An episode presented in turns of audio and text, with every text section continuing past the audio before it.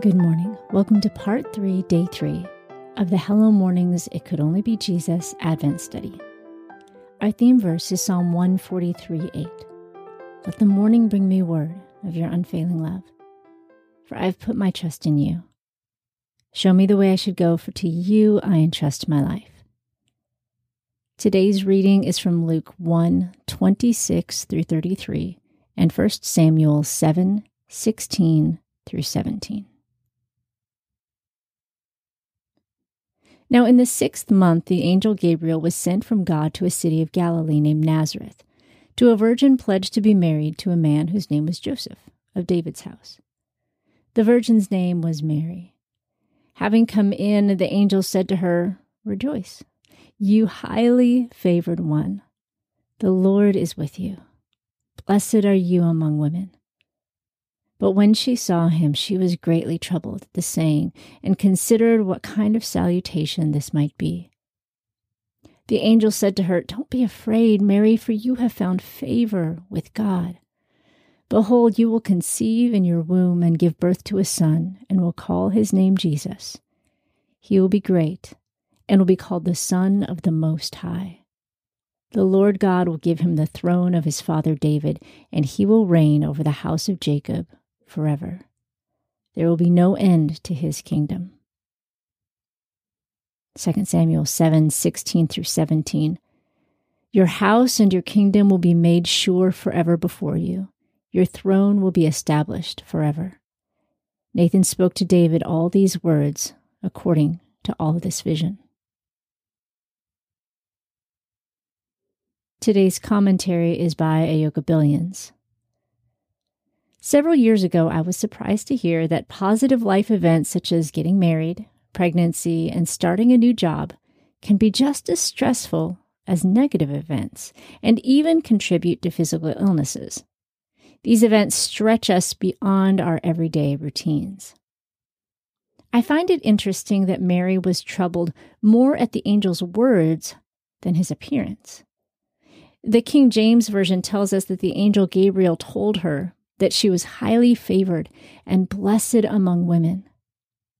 His greeting caused anxiety to the point that she was greatly troubled at the saying. Luke 129. Why was she so afraid? Scholars believe she could have been as young as 12. Can you imagine hearing such a grand proclamation as a young girl? Her heavenly calling was about to be announced. The entire prophecy that was delivered to this young girl was full of mystery.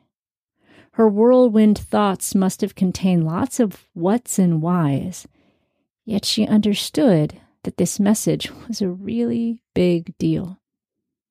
The angel's words and the resulting birth of Jesus several months later were a fulfillment of God's promise to King David in 2 Samuel 7:16. Jesus, a direct descendant of David, was the gateway to bring the kingdom of heaven to earth. Did Mary understand the fulfillment of this long awaited Savior? The entire Old Testament is full of references and statements and promises about the one who would save her people, the one who would save all people, the one who would save you and me. I'm sure that these passages were read in her Jewish home. Can you imagine looking forward to the biggest event the world has ever known and then learning that you have been chosen to play a crucial role? Mary, did you know? Has your calling been made plain to you? It can be as simple as a shift in focus that takes into account God's master plan.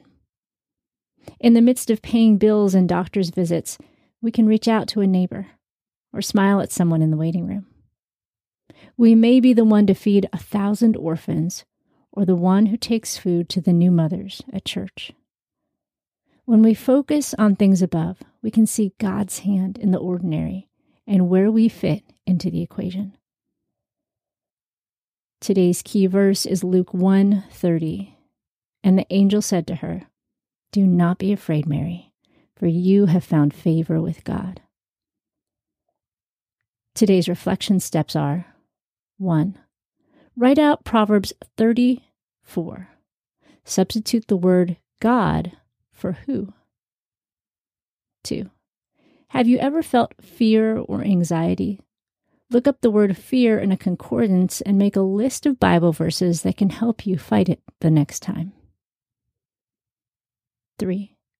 Make a list of goals in relation to your purpose. Ask yourself, why am I on earth? 4. Write out one action step to move closer to your purpose this week. 5. Do you know your purpose? If not, pray for God to guide you in discovering His plan. Thank you so much for joining us this morning. If you'd like a copy of this printed or printable study to follow along with the podcast, just visit hellomornings.org forward slash study.